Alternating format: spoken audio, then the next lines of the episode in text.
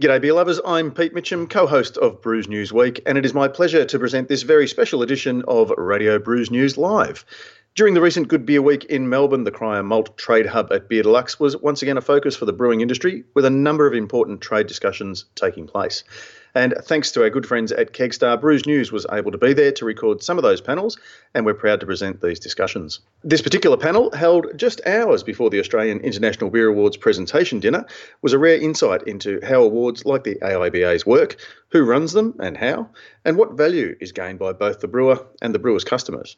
It's an opportunity to see behind the curtain of secrecy that shades the AIBAs from the public eye and shows how the beers are entered, how they're catalogued, stewarded, and judged, and the process of awarding medals and trophies. We hear from a range of stakeholders and learn the process behind the judging process, from the industry advisory panel, which works with the Royal Agricultural Society of Victoria to ensure the awards process is impartial and fair and up to date with evolving trends, and also from brewers from both large and small scale breweries. The discussion moves from the science and art of tasting through to the entry system, the judging process itself, and how points are awarded and how the champions are determined.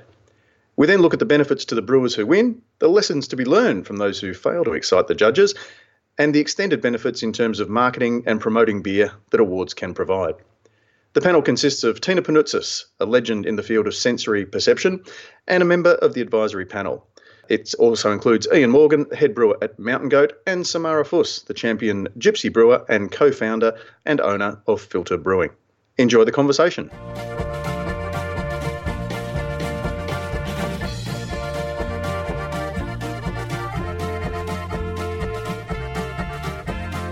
Good morning, ladies and gentlemen. My name is Pete Mitchell uh, from Australian Brews News. I'm also known as Professor Pilsner, which is a completely made up title, bears absolutely no resemblance to anything even vaguely academic whatsoever. But as the t shirt says, I drink beer and I know things. Luckily, most of what I know about concerns beer, which has helped me in my career. Uh, and the bits that I don't know, I rely on my good friends, colleagues, and experts in the trade to fill in the gaps for me. Let's introduce the panel without any further ado. From Mountain Goat, please welcome Ian Morgan. From the Royal Agricultural Society of Victoria, Australian International Beer Awards Industry advisory panel and from CUB. There's just you want to see the size of a business card. Tina Panoutzis. And some flog from Filter. And from Filter Brewing, would you please welcome one of uh, a long-standing and one of the first female judges at the Australian International Beer Awards, Sam Fuss. So the topic today: what makes a gold medal beer? I would put dollars to donuts on the fact that everyone who is listening to this and everyone who's in the room today thinks they've got a pretty good palate. Beer has been around for as long as we have, um, you know, modern civilization in Australia. It's been the drink of choice. It's perfect for our climate, that sort of thing. If you say to somebody, "What do you, oh, I like a beer?" What do you like? Oh, you know, I, I can tell you what's good about it. But there's a lot more to that. Who wants to kick us off? Maybe Tina. Talk us through without, I guess, blinding everyone with technical science. But what goes into the basic premise of, of tasting beer? Uh, I think the, the one thing that really goes into um, tasting beer and enjoying it is uh, picking up a glass and smelling it first off. I think the one thing that we tend to do subconsciously with different beverages is take a different approach. So most people pick up a glass and um, take it straight to the lips, which is okay if that's what you want to do, but you lose out on a portion of the, the aroma and the smell. So sometimes it's, it's time that you take to enjoy and to taste and to smell the beer.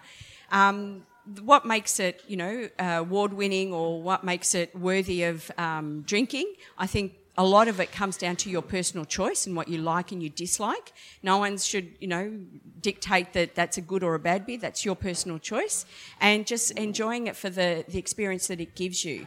And I, I've always said don't stick to the one beer for every occasion, swap and change because that's where you sort of get the most out of a number of different flavours and smells. And just really quickly, Tina, before we move on, do palates differ between ages, between races, between sexes? Yeah, absolutely. I think um, the ability to be able to smell and taste um, is an evolution, and sometimes it, you know, like uh, after a certain age, it does uh, diminish. Um, science tells us that our senses um, start to diminish as far as our taste buds. We lose the ability to proliferate our taste buds after about the age of 65, 70. Not totally, like we don't lose all sense of smell and taste, but it does start uh, slow down and eventually stop. Um, the other thing too is that we all evolve in our uh, palate preferences. We'll start off with sometimes, you know, what they call the vanilla or the beige spectrum, and everything's simple and um, subdued or whatever, and then we start to explore different flavours. And you can see this within beer and brewing and the styles that are out there now, that you have an evolution of people's um, preferences and likes that they might start off with one beer and then look and search for something else and then evolve their palate preferences based on beer but also based on other influences like food like other beverages travel and stuff like that you start to experience more and you expand your, your preferences. And is it not too much of a stretch to describe the palate as just another muscle in the body, and the more exercise you give it, or the more, well, I shouldn't say exercise you give it, you know, the more you drink, but can you develop your palate in the same way as you can develop other Yeah, of course. of You your physique? One of the things that ties in with that is your ability to be able to describe it. And I know a lot of people say that females or women are really um, acute and are, are really good tasters, but I think it also ladders in the one factor that we have to remember is that um, women have an ability, a, a different ability or different interest in articulating what they smell and they taste and they see and everything like that. So our the maybe the the terms that we might use is a bit more expansive when it comes to beer, but people do develop that um, the ability to smell new things, taste new things, and even describe them. So that broadens your experience and your capability. Thanks very much, And I just thought it's, it's important to lay down, I guess, a bit of a base about when we, so when we get into talking about judging, we've kind of set the levels on, um, I guess, dismissing some of those myths that it's all just about, you know, professional um, palates are the only ones, or you know, professional tasters are the only ones really who can judge a beer, and really, what do these judges know? So to your point before, Yeah. the professional judges and tasters actually exercise that muscle more frequently. So that's where, you know, the difference might lie, but it doesn't mean that no one can do it, or it, it means that everyone can do it. Yep, you just need to drink more. I mean, more. Taste more. Um, so now in its 27th year, the Australian International Beer Awards is not only proudly the world's largest annual uh, beer awards. Uh, I think we've got over two, between about 2,300 entries this year, up nearly 2,400, which is up from under 2,000 last year. So a big, a great jump this year. Um, we're talking over 27 countries entered beers from I think 270 different breweries. 350 breweries. Thank you, Tina. And uh, how many judges, Tina? Come on, smart ass. 68 judges. 68, about 13 associate judges. Beautifully done. Uh, so it's, um, as I say, very proudly, uh, it's been conducted by the Royal Agricultural Society of Victoria. Most of you would know the RASV as the conveners, or I guess most people would associate it with the Royal Melbourne Show. Um, but certainly so much more to it with coffee awards, beer awards, um, distilled spirit awards, wine awards, fine foods, all sorts of other things. So now we get into, let's let the rubber hit the road. So what makes a gold medal winning beer? Ian Morgan, Mountain Goat, you've been there quite a while. Mountain Goat been around 24 years now. 23 22 years. 22 years. Uh, Your numbers are well out, Pete. Currently, currently, uh, the holder of the title of champion Australian large brewery. Yeah, for a few more hours, we're holding on to that uh, with tight grasp T- until About till, till about 10 o'clock tonight. But you never know. You could go back to back. you never know. First of all, what's the um, the process and the reasoning behind Mountain Goat entering beers into the Australian International Beer Awards? Well, I think it's important for us at, at Mountain Goat, I think at any brewery, um, kind of to expand on what Tina was saying, we do taste our beers all the time. Um, it isn't just the brewers tasting beer. We make sure we involve everyone from front of house staff in the tap room, um, our administrative staff upstairs, just to get people exercising that that uh, that skill. Um, but to get them into the awards and have them um, put in front of 68 plus 13 associate judges, um, that broader spectrum of, of palates and expertise and get some very objective feedback. All the awards, they're, they're double blinded. Um, I remember it wasn't too long ago when you could actually see the catalog number, um, and that's changed now to give the entries complete anonymity. It's kind of a I, I, do miss that a bit because occasionally you come across a beer that was really interesting, or you're like, "What is that?" and you'd scribble it down, and then you could find out in the night what you were drinking. Um, now you have to ask the stewards, I suppose, uh, afterwards, after the awards. Um, so that, that, level of anonymity is really important. Um, you're judging the beer entirely on what's presented to you. There's no bias in terms of I like that brewery, I like the person who made it, I like the label, I like the kind of vessel that it came in. Um, cans, bottles, draft, they're all presented to you without any distinction. There used to be a separate um, packaged and separate draft uh, competition at two different locations.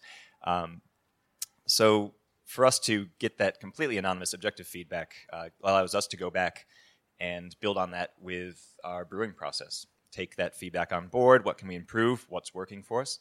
Um, so you're you're you're still tasting, you're assessing, um, monitoring your beer all stages through before it before it leaves the brewery. Yes. You then have, uh, I guess, um, stock retention, where you'll take samples from yep. a particular batch one week, two weeks, three weeks later. Yep. So you're still testing, mm-hmm. but then you're still keen to send beers to total strangers. Total strangers. Well, not, not respected peers, yeah. but to have that beer judged yeah, with no no label, no package detail. Yeah. Um, how often does it? I guess your internal um, testing measure up with the results that you get back? That's a good question. Um, it, it's usually well, obviously you're biased for your own uh, your own beers, your, your babies that and you that's send out there because you world. do get that what we call yeah. house blindness. No, exactly, yeah, house what Hausgeschmack. I think there's a house flavor um, term in German. Um, yeah, you get that house blindness. You're tasting those beers all the time, so you can you, you can uh, it does pull you up sometimes on things that you're blind to. Um, you try to recognize as, when you're doing lots of tasting, you can be oblivious to to a fault. Um, I know one of our brewers is is super sensitive to sulfur. That, that extra sensitivity, as well as an absence of being able to assess. Um, we've got another brewer who has trouble picking up DMS, that um, cooked corn sort of flavor it can get. Um, so knowing that one guy picks up sulfur on everything, and most people can't, and one person is not going to pick up DMS on anything. Um, sometimes that can you, you, discover new little quirks in your tasting panel, and uh, the feedback from AIBA allows you to make those adjustments. Sam, as an experienced judge, talk us through for those who haven't been in the, the inner sanctum. Um, talk us through the, I guess, the mechanics of, um, of how the, the judging works. So you're, you're sitting down. Describe how it works. Panel of five. Yeah, I think I think it, it actually starts before you sit down. I know a lot of us take time out, um, you know, whether it's a week or so beforehand, to be really delicate with our palates, um, not drink too much, not to, you know go too overboard with different different types of food and stuff like that. Um, because what we're doing is we're getting our palates ready to for those three days of of you know head down, ass up of um, of tasting. So that's where it actually starts, definitely beforehand. Then we come in.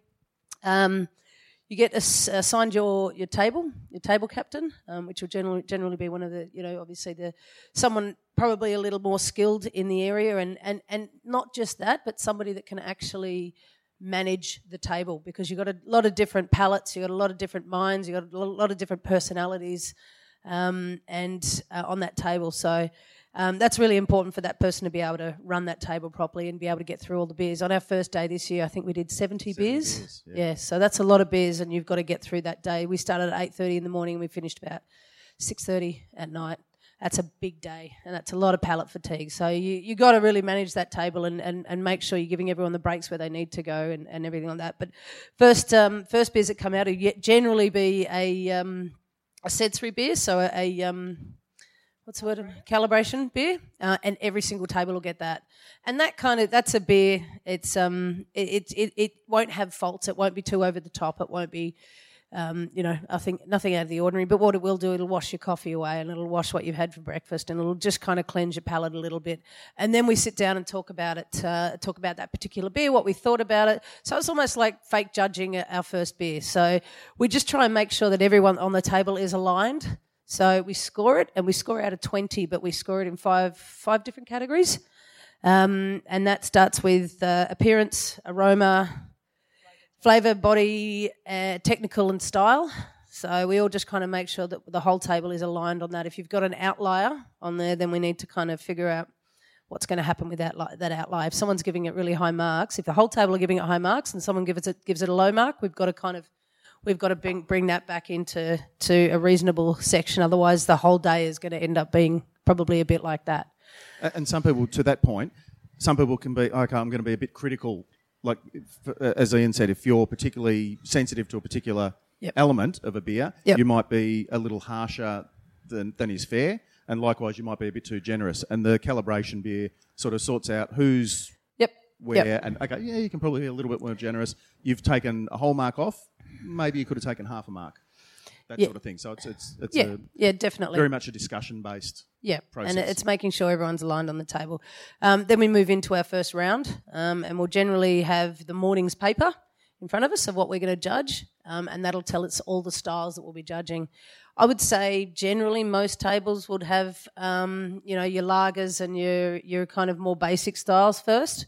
But in saying that, those lagers are probably the hardest to judge because there's nowhere to hide behind a lager. Um, and but you've got different categories of lagers. So you've got Australasian lagers, and you've got European, and then you've got your Americans. Uh, you've got uh, reduced alcohol, New World, all sorts of things. Um, so that's uh, it's um, and that gets spread out to different tables. So not one table will get all of those categories. So we may get for breakfast, uh, we, our breakfast round maybe uh, you know I'd say maybe twenty five to thirty. Uh, like this year, it was twenty five to thirty um, lager, basic style um, steam ale kind of beers. And then just before lunch, we did another. Oh no, it wasn't thirty, but before lunch, I think we did twenty or maybe it was after. I can't. Anyway, barrel aged beers. Yeah, it was a long three days. And then we do barrel aged beers, and then we've got to try and split those barrel aged beers. And then in the afternoon, generally when your palate's kind of fattened up a bit, you know, you, you're you're kind of starting to get your wheels in motion. Well, I mean, you get it. That happens a long time earlier, but you get into the real bigger beers um, where you're starting to pick out the um, you know high alcohol, uh, and you've got to keep your you've got to keep your wheels on as well uh, in those in those particular times too, because you're judging anywhere between eight to twelve percent beers, somewhere even higher, and you might do twenty of those in a flight. I was just going to say too, a lot of times the pace is different. So the pace, as Sam was saying, the pace at the beginning of the day is very different, and it's up to the table captain a lot of times to really regulate that and remind people that you know, um, and the judges to judge their thirtieth beer as equally as what they were judging their first, second, third, fourth, and and the breaks and everything are adjusted accordingly, so that we make sure that everyone's on their A game and giving every beer the the right the same merit and same approach as what they did at the beginning of the day as what they do at the end. And that's why, to your point, exercising, you know, getting people that have done this quite regularly within the industry and do this either within their own breweries or as part of another different forum, um, people sort of have the ability to uh, be acute and attuned to what they're doing and make sure that the bees are judged um, as equally as possible because people put that in you know that's their heart and soul And that's also about building integrity. And I think the one thing that the RASV has done through the Australian International Beer Awards is ensured multiple levels. And like to Ian's point, we don't have a catalogue number anymore. It's now just a, a tasting order. So the beers that you get from 1 to 25 in that first session could be numbered 3392 through to, you know, at all random four digit numbers, but they're all listed as the first beer, second beer, third beer, fourth beer. So there's, to Ian's point, you might remember putting labels on 24 of your beers and, and remembering that number and then, you know, seeing that pop up. Um, that's, that's removed as well. So it's important to state that um, there's integrity built into every level of the judging process. Uh, and I think that's why so many international brewers send their beers over. And I've noticed too, there's a lot of beer, uh, brewers I've spoken to over Good Beer Weeks over the last few years who don't actually sell their beer into Australia. So you think, well, why are you why are you sending them in to, to win Australian awards? But it's because that respect benchmarking your beers not just against how you did last year, but against how who else brews, you know, a, a mid-strength tropical style lager, and how do mine rack up against there? And that's probably something that the brewers again can share. Um, we've I hope hopefully we've covered off um, the integrity of the the way the awards are run. And during the, the Q&A time, if there's anything we've missed or anything that you'd like clarified, please feel free to ask. But we might move into, I guess, Well, it's just probably just on the end of that. Yeah. It is probably worth noting that the team behind the scenes will make sure absolutely that no one judges their own beer. That's really difficult. I can imagine that would be a really hard uh, logistic little little job. But um, I've I don't think I've ever judged my own beer. Um, and look, I don't know if I'd even pick it amongst all the others. Uh, so that's that's another thing. I get asked that question a lot. If you reckon, though, if you reckon, I'm pretty sure this is my beer, would you, A, judge it more harshly, B, give it a big up, or C, refrain from. I judged a I judged a champion round, a trophy round, a few years back, and I recognised one of the beers, so I took myself out of it.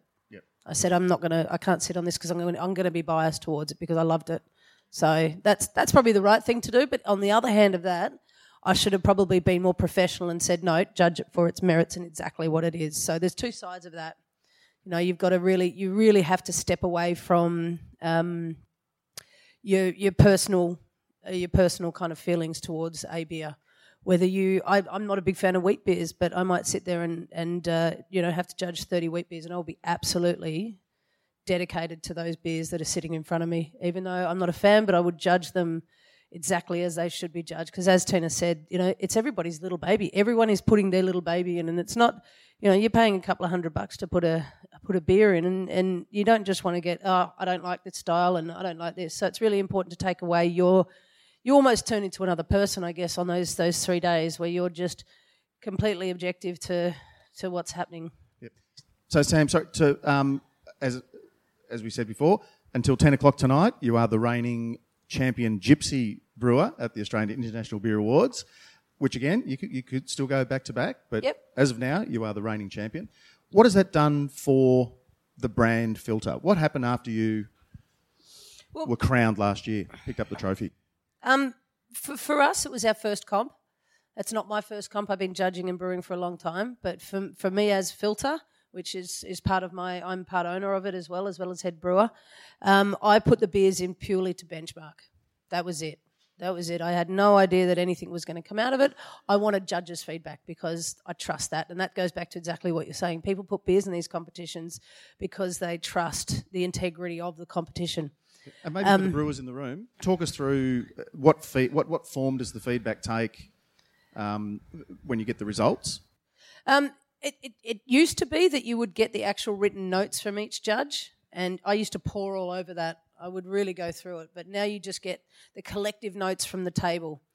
Um, so it, it um, and what we try and do, we try and um, you know we try and actually put it out there. So it had this fault and this fault, but it was actually really great here, and it had good aroma. It just might have been an age sample, so. And then you, you don't really suggest too much about, oh, try fermenting at 21 degrees as opposed to 28 or something like that. You try and stay away from that because Don't- that's not what we're here for. Yeah. Yeah, don't assume what's caused the fault. So instead of that, yeah, we might say possible fermentation issues. So then it's up to the brewer to go back and, and, and go through their process. And I think all of that, rather than being given the answer, all of that makes you a better brewer because it makes you go through your process and through your steps and break it down and go, right, well, fermentation, oh shit. And then you'll go, you might even find it, I've found too, that, um, you know, someone's setting the set temp to 24 instead of 18 and you're like, why are you doing that? Everyone else is doing it like this. And so I just thought that. So then you then you think, right, oh, we need SOPs, and then so it kind of builds on all of that. The feedback really helps tighten up your brewery. And I know as a judge, whenever I come back from judging these things, I always go back into the brewery and go right. And because I've also got you know a bunch of fellow peers on tap that I can talk to about different things, and uh, and I always generally go back into the brewery and and you know just fine tune some things or just go over things, talk to the brewers about how they're feeling and and what's going on. But um, on on your point there, yeah, putting the beers in for me last year was a benchmark. Um, So this year, have you entered the same beers? uh, yes, I think I've added uh, the stout this time. Yep. I don't think I had the stout last year. So are you keen to sort of see not only have my beers, I guess, maintained, but have they improved based on the judges' feedback? Or you- so you're you're not just benchmarking against the other XPA or Australian style pale ales. You're also benchmarking against how your Australian style pale ale went last year. yeah, absolutely.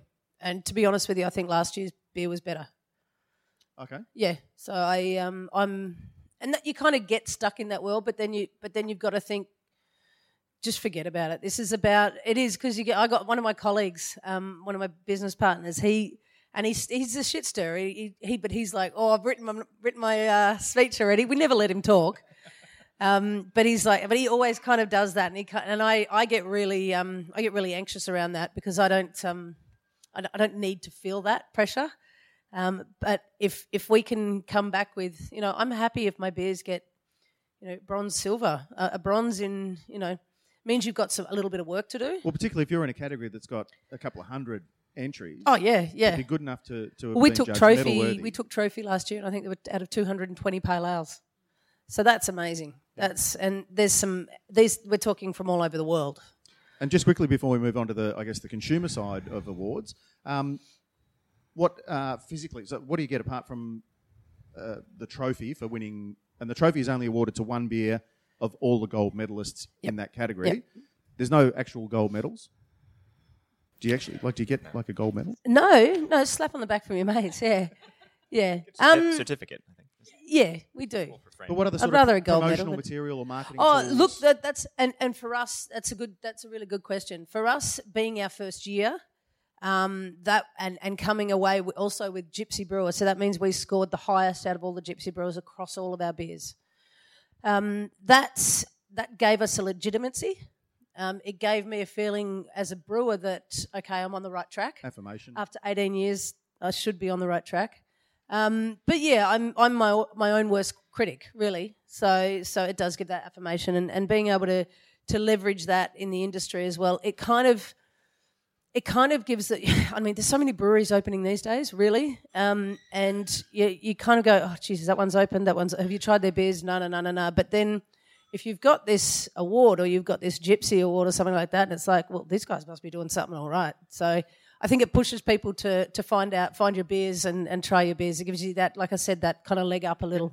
And from a consumer viewpoint, have you got either permission or um, some sort of uh, marketing tool to advertise that you are a like permission to use the, Yep, absolutely. the logo? Yep. On a whether it's a tap decal, you can put it on your Anything, Uh, social media, any of our posts. advertising, it's got to stay within the guidelines, obviously, of the ARBAs and the RAS, um, uh, which they give us guidelines. Um, so it can't be misused, but yeah, absolutely, we, we would use it on not all of our marketing because some of our campaigns don't don't have a place for it, but definitely when we're talking about our beers and and um, how you know how proud we are of them and tap decals and all sorts of stuff. Yeah, yeah. We don't always do it.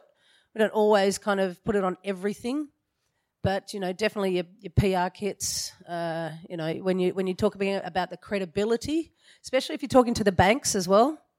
If um, Oh, okay. yeah, yeah, yeah, exactly. Yeah, because they want to know you're serious.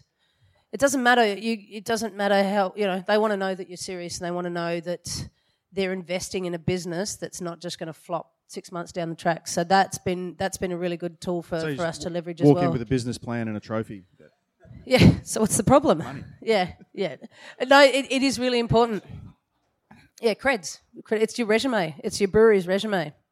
Now, I've been blessed, honoured, and very fortunate to have been taken upstairs and into the inner sanctum where Mountain Goat keeps all of their many, many trophies that they've been awarded over 22 years.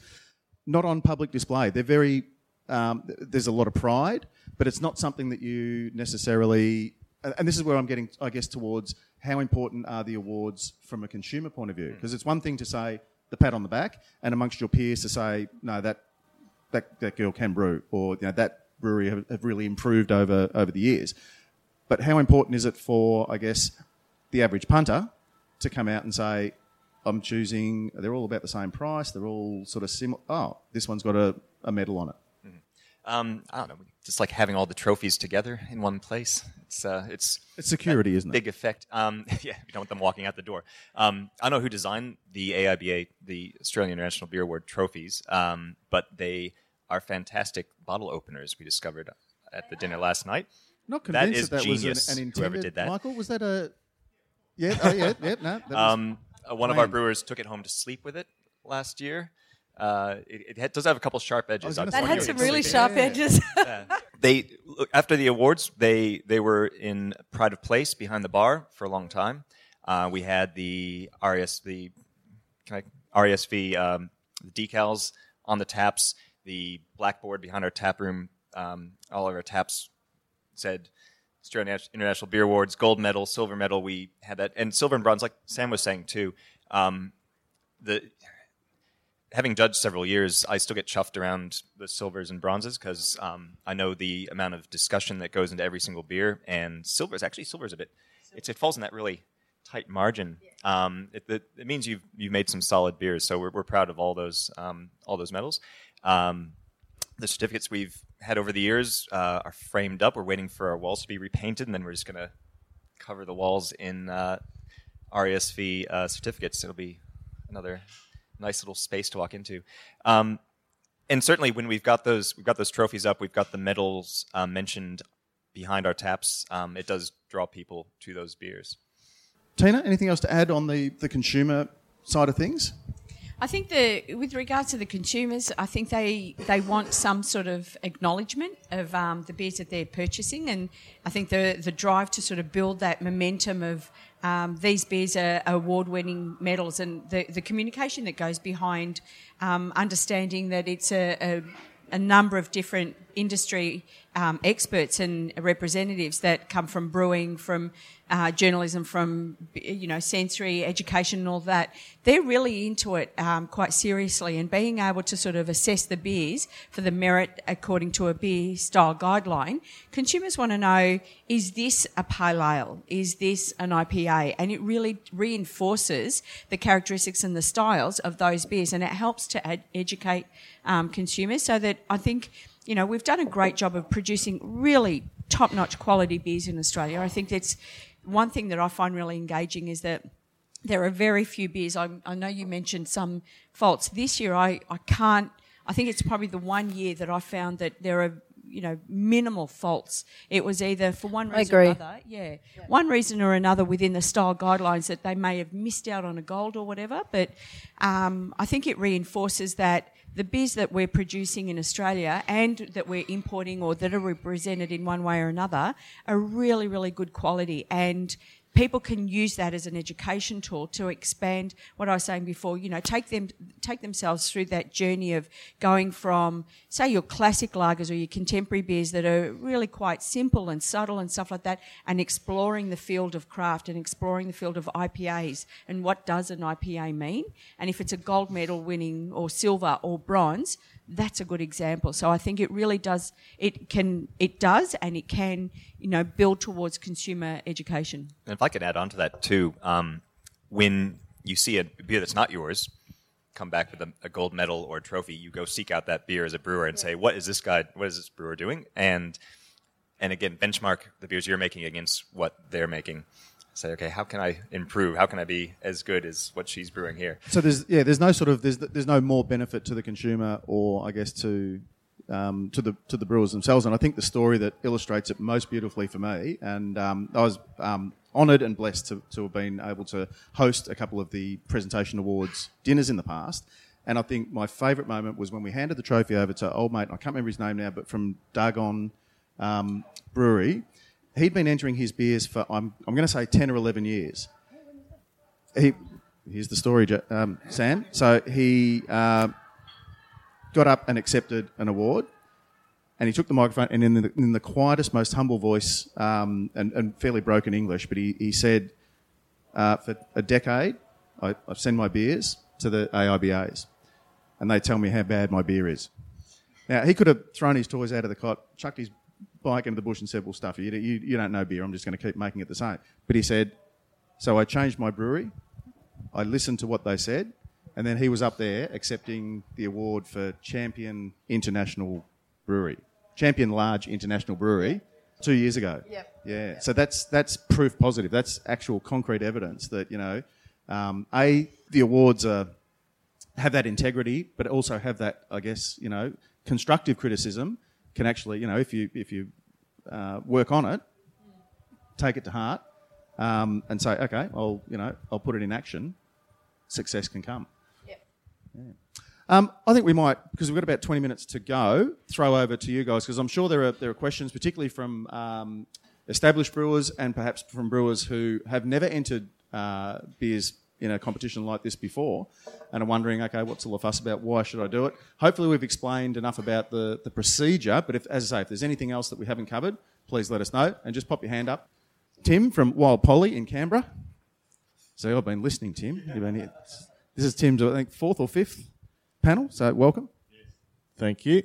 Um, Are there any categories that are, are really ex- either expanding in, in their total numbers, or are there or are there some categories that you probably maybe not even expanding in numbers that you really haven't had many entries in that area before that are suddenly on your radar that are saying, oh, that's a different style that a few people are starting to do? And actually, that's probably a perfect IPA. question for Tina because the one thing we haven't got into too much is the uh, industry advisory panel. Uh, is there so the Royal Agricultural Society of Victoria coordinates how the, the competition is run, but they, they don't make up the rules. They, in conjunction with a panel, of which Tina is a senior member, um, go through things like what new styles or, you know, so talk us through that, Tina. You know, I just have to say I'm hearing senior more and more lately, and I'm just not liking it. Experienced. Anyway, um, some of the styles that we found that are growing, and every year we'll review post the uh, the the judging and the awards. We'll review the styles that have been entered into the competition, the growth of different styles, and that review whether or not some of the styles need their own category, for example. What I think has really grown in the last few ways is a few years is the expansion of pale and how diverse pale have become with introduction of NEIPAs and, you know, a, a number of different ones. Sours, I've been a, a fan of Berliner Weisse for, I don't know, going on 10, 15 years easily. And it's really in, encouraging to see that that's a style that is starting to make some waves. And it, although, you know, still quite small, it is really starting to resonate with a wide range of um, consumers and industry people and, and the way in which um, brewers are becoming creative. So there are a number of different styles, the way in which we're using hops, the way in which we're encouraging hop growers and our um, raw materials uh, providers in expanding their, their opportunities, their innovation and their, you know, leading into sort of um, providing a diverse range of flavours is really starting to show through um, in the awards themselves, uh, in the categories that we're seeing across the table. And when we talk categories, categories are, are kind of like the, if you like, the base style, and some will have just the one or two subcategories or classifications, but some will have uh, more and more, and each year those are the ones that are either added or merged into Yeah, others. correct. Just a just a quick one on the end of that too, which I think is really important. For many many years, there were two categories that quite often would come with no trophies, which has changed completely, and that would be reduced alcohol and um, gluten free. So I think there was a couple of years where we actually just wiped gluten free and didn't have that as, as a category. But now reduced alcohol, you look at re- the reduced alcohol beers going around now, and there's some amazing stuff out there. But go back oh, probably five, six years ago, and there wouldn't be there wouldn't even be a trophy awarded for it, and there might be five or six entries, and you know. Carlton Mid, or you know, it'll be all your mainstream stuff. But now there's a lot of breweries out there doing some really good reduced alcohol beers, some amazing reduced alcohol beers. We've also got some, um, you know, older breweries that are actually stepping up now. So, you know, I'm not going to mention name names, but we've got some breweries before that were just making it, but now they're actually starting to use ingredients and, and being able to use ingredients that can actually benefit them in their beers. And they're starting, I've got a couple of glut- glutard mates, which they call themselves. Um, and they are absolutely amazed with what's coming out at the moment. And they're just like, now finally, finally we can, we can enjoy beer uh, rather than just have whatever it is that, you know, we have to have because we want to have a beer. Um, the other, I'm just going to take the AIBA hat off and put the CUB hat on, but not that it's a promotion, but it's to your point how much we're expanding um, the, the use of the awards is providing some leverage into not only expanding within the realms of craft or different, you know, consistent styles, it is things like reduced alcohol, zero alcohol, and, you know, looking at ways in which we can broaden that you know, repertoire of beers that consumers can have for a number of different reasons. So that's a really good, you know, point to pick up on how we're looking at the needs of the consumers without, we're being proactive rather than reactive and the, the awards, the, the whole process helps enable some of that research and some of that trend mapping that can help, uh, that can support that. And Tina, I still can't believe that CUB hasn't put out a Sealy yak. Well, Take it to marketing. Thank me later. Um, I think it's been and done, yeah. no, that was Silly Silly yak. Yak, though. And that wasn't part of the Yak Ales. Uh, anyway, uh, question here from uh, Richard Jeffers from Two Bays Brewing. So it just follows on from the gluten free conversation, and, and I guess the gluten free, we're now using different malts of different flavour profiles compared to the barleys. And do the judging um, make any allowance? Because obviously the judges don't generally drink beers made out of millet, buckwheat, or rice, or sorghum syrups, or whatever it might be. Or is it just guaranteed, or do you, you classify it against the pale ale style if it's a pale ale gluten free versus a pale ale um, barley based?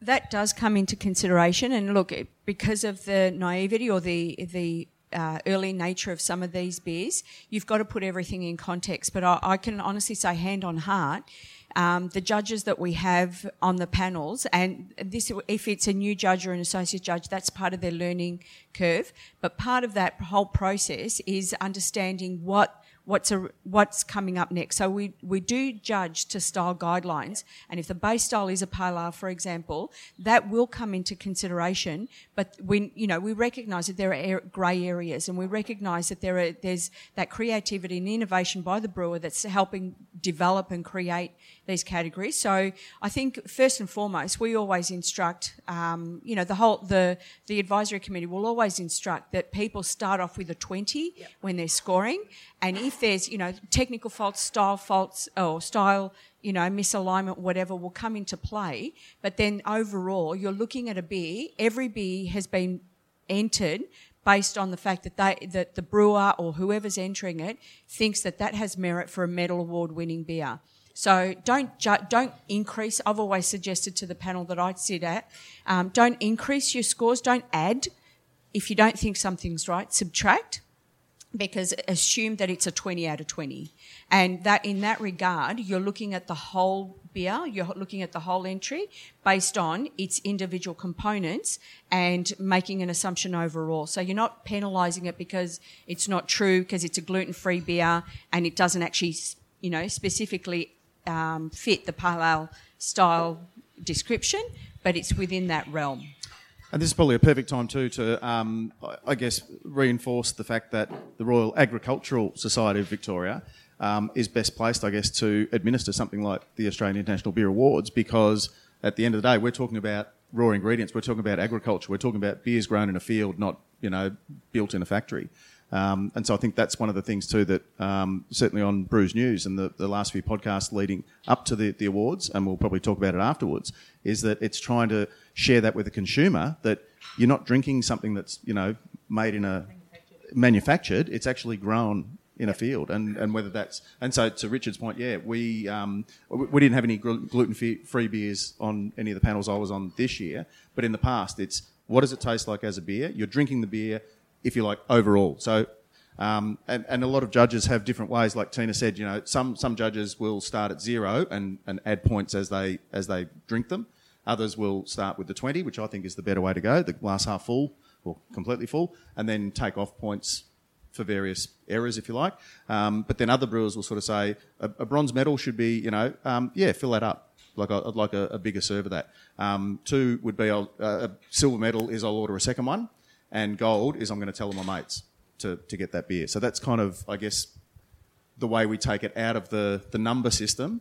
Because at the end of the day, we're judging something that is designed to put a smile on people's face when they drink it. So does that work? Did it do it for me? Yeah, I gold medal. The other point that I was going to ta- uh, pick up on on that regard is that something that Sam picked up, uh, mentioned earlier in preparation to these awards is the week beforehand is a you know a time that we prepare, but it's also we live, breathe. You Drink. know, drink, love this industry, and I think when you're in this industry, and you'd agree, you're in it for life, and it, it don't, it's not just a job; it's a passion, and it's a, and an investment. So our research is day to day. So we'll look at things like, you know, what do oats contribute to a beer? And you might be out in public and you'll try it because in the back of your mind, you're investing in part of your own education and you're investing in part of your own development and understanding of what you know you're going to be delivering um, longer term.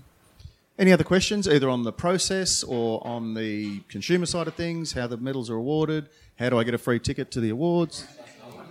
Don't ask us what our favourite beer is. I'm just interested. Uh, around the table, you then uh, judge it, and then how does the beer then move up to a second round or a, or a whatever? Okay, there are no, oh, do you mind me? No, no, answering go, this? go, okay. Um, You're the senior one. Experience, experience.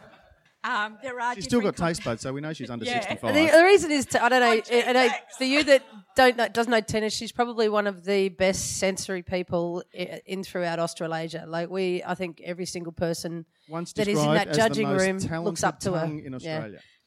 So, so that's why we're happy to let her go, and she's the perfect person to answer that question. 100%. What was the question?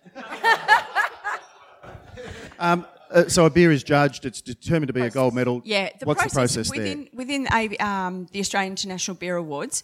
We've got the, uh, and I, I honestly think it's a privilege and an advantage of awarding the flight of beers that you've got on your table within that category, awarding beers a gold, silver, or, or bronze.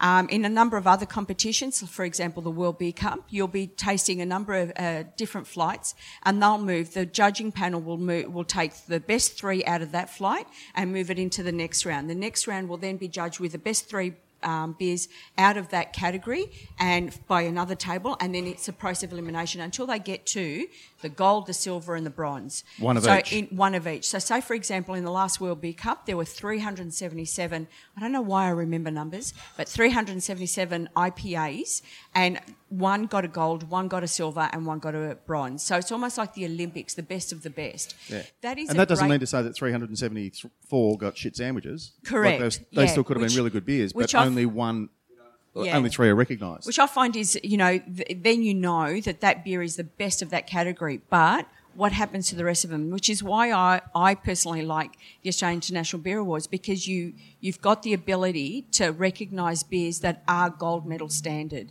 and then it's a process of moving them into the, the trophy round. The best of the best. Yeah. I, we had a, a situation where three beers in a row, and it's never happened to me before, but back to back to back, three golds, but they were all com- same style, but completely different interpretations or tastes, taste profiles, flavour profiles, but they were all faultless.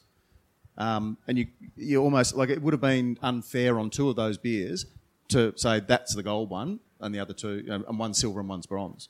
Um, so then the all of the gold medal beers will then go into a separate um, round called the trophy round, and then With different judges. yeah, so uh, a panel of, of separate judges or different, you know, hand, so not not just with this, the one table, uh, and then all of those beers will be in silence and without debate or collaboration. Uh, say there are five beers, you'll rank them zero to four. So zero, one, two, three, four, six, seven judges, and then those numbers are, are collated. So, and then, um, one thing we probably haven't touched on, um, and it's not the elephant in the room or anything like that, but at the end of the day, beer is a very subjective pastime. It's, it's not a, it, it can be, it has elements of technical and science, but at the end of the day, I really like that one. You really like that one. I'm not right, and you're not wrong. Um, we're both right. It's just, it's just different. So, um, Tina's usually right. but Tina, I'll always defer to Tina. Always. Um, because she's senior. But the, the thing is that those numbers then uh, collated through and one of the those best beers, any of which could well, you know, well deservingly hold the trophy, but then one will be given the trophy. And then the third round is all of the trophy winning beers are then all tasted and the top and uh, the selected judges. So you've got an arc. You've probably all seen in the. That's hard. Yeah, that's the tricky bit because you're going from everything from you're starting off with a reduced alcohol lager, a bohemian style pilsner, through to a barrel aged stout, and the judges' chore or uh, duty is to determine is that reduced alcohol lager a better example of its style than the Berliner Weisse is of its style, or the cherry bourbon barrel stout is of its style. So it's not which is the best beer, but which is the best representation. And out of those, I think 20, 21. 21 different beers, A through to O. that was hard. That was We had really to pick hard. five. Five. Um, just top on the point of uh, you know being subjective, I think to the reason why I often say don't ask me what my favourite beer is is because we do have in this sort of we might sort of say that there's a as a judge you've got to be objective and you've got to be unbiased and you've got to be look at the true to style characteristics of that to pick that trophy and to pick that grand champion or whatever. Um, but you know, not we don't have just a one preference. There's a quite a wide range, so it still is quite objective and an unbiased because you're you're looking at you know there's so many different uh, styles of beers that you do like, and it really is hard to pick a favourite. Um, there are many, so you you really do understand that that beer is the best example of what it should be, and it you know deserves that um, trophy or whatever. And so those the the final all of the trophy winning beers. One will be crowned the champion Australian beer and champion international. So the highest scoring that happens to come from an Australian brewery and the highest scoring that happens to come from an international brewery will will get the if you like the, the trophy trophies. So best of best of the best. So outside of the um, the judges' decisions, uh, all the scores are then collated. And then this is where Glenn and his team in the um, in the IT department. I don't know it's just all zeros and ones to me, but to them it's just it's you know it's magic. Um, but those will go through the computer, and the highest scoring um, breweries will be awarded in international and in Australian champion small, champion medium, and champion large, and that's based on your And Gypsy. and Gypsy. Um, but ba- so Gypsy is based on. So if you if you brew more beer, it doesn't matter this year to last year. Gypsy is just that you don't. Gypsy is I don't have my But you can be any size. facility, but I, uh, yeah, within within the realms of the RASV and the AIB guidelines. Yep. Yeah, Yep. yeah. And then so champion small, medium, and large brewery, and champion uh, Gypsy brewer, and then there's also each year uh, the Gary Shepherd Memorial Trophy for best new brewery, which is so one. Is it is it. Gary? For, is that best Victorian or is that best new? I thought it was exhibitor? best new exhibitor. Best new, yeah. Best new exhibitor. Uh, one last quick question. We've got about two minutes left to go before we have to hand over. But Tim, Um, and there is obviously, apart from the beer tasting, a lot of people um, look at surveys of people go and buy beer on what they look like, and there is the categories on um, packaging. Um, how are they judged? good question. That's not done by judges. It's done by packaging experts separate to to the judging arena, if you like. Do you want to throw so a separate room? Yeah, Michael, would you like to make, put a little bit of some bones around that, and maybe even also the um, the media award, how that's judged? So just on that, with the design awards, so obviously um, we have to get judges that have experience in those areas. Um, so um, the three judges that we choose go through looking at all of the um, design awards. So look at all of the individual ones plus the greater packaging. Um, they go through and score, and then they come together and look at the ones that they've they've scored the best, and then work out from that again in a pro- in a step by step process, pulling their best out and then going through and pulling the best one out of that. So, and they're looking for a range of different things with that in terms of the actual look, um, also the usability of it. Um, they're looking at things like the environmental, if it looks, if it's sustainable, um, and how it works together. So how it would look on the shelf. So that's how we select our judges based on their sort of experience. So they're looking at things like how it would look on a shelf and whether they think that that would be impressive to um, the consumers to buy. Um, as well as looking at all those other things. Um, same with the media. Um, we get judges that can look at how those would represent out to the public. So if they're looking at an article that's been submitted, whether that they think that that's um, not just good writing, but also whether it's relevant information, whether it's going out to the right people. Is it based for consumers? Is it based for brewers?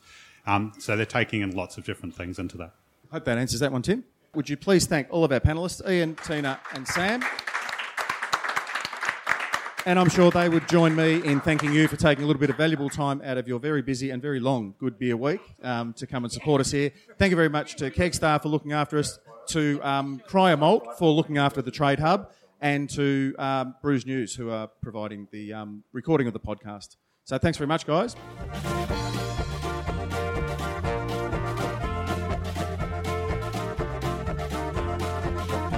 Don't forget, if you like what we do here at Radio Brews News, you can help us out in a number of ways. You can sponsor the show either by a small monthly contribution or through a one off donation.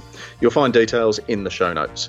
You can also review us on iTunes or whatever your favourite podcasting service happens to be. Let us know what you think and help others find and discover our shows. Finally, you can tell us what you think about what's going on in the beer industry by emailing us at producer at brewsnews.com.au.